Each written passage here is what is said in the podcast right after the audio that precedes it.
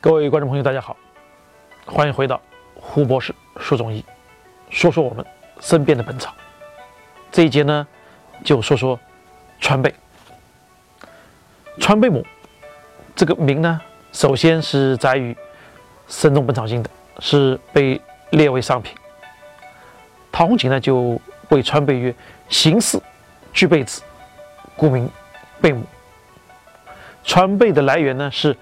百合科的植物川贝母，还有暗紫贝母、甘肃贝母以及梭沙贝母，干燥的这种鳞茎。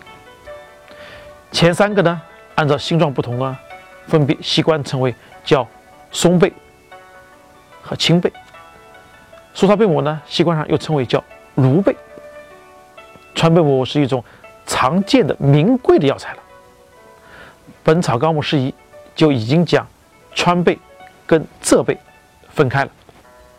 他说呢，川贝味甘而补，内伤久咳以川贝为宜。由此可以见，川贝有着悠久的使用的这个历史了。川贝跟浙贝是有区别的。川贝主要产在云南的西北部、四川的西部、西藏的南部，这是它的主要的一些道地产地。味甘苦，微寒，有清热润肺、止咳化痰的这个效果的。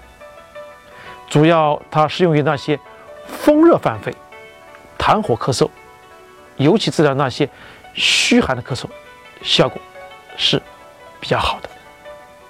我们再说一些它的食疗方吧，就是秋燥咳嗽，就是秋季的燥咳，我们可以选择川贝。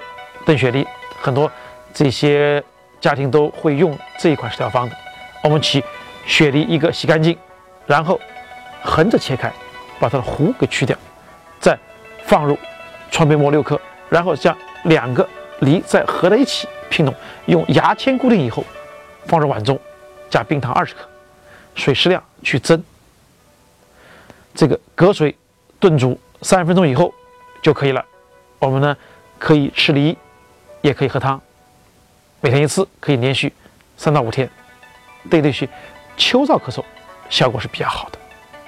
现在我们再介绍一款小儿久咳的食疗方，我们用川贝银耳汤，取川贝母六克，白银耳二十克，冰糖三十克，加水四百毫升。这些材料准备好以后，然后。把木耳煮软以后，再放入川贝及冰糖，不用多煮，少许即可以吃用了。每天呢两次，随吃随煮。味甘苦微寒的川贝，清热润肺、化痰止咳，对于虚寒咳嗽功效明显。很多人在秋燥的时候都会喝一味川贝雪梨汤，而当孩子久咳不愈时，妈妈们也可以尝试一下给孩子炖一味川贝银耳汤。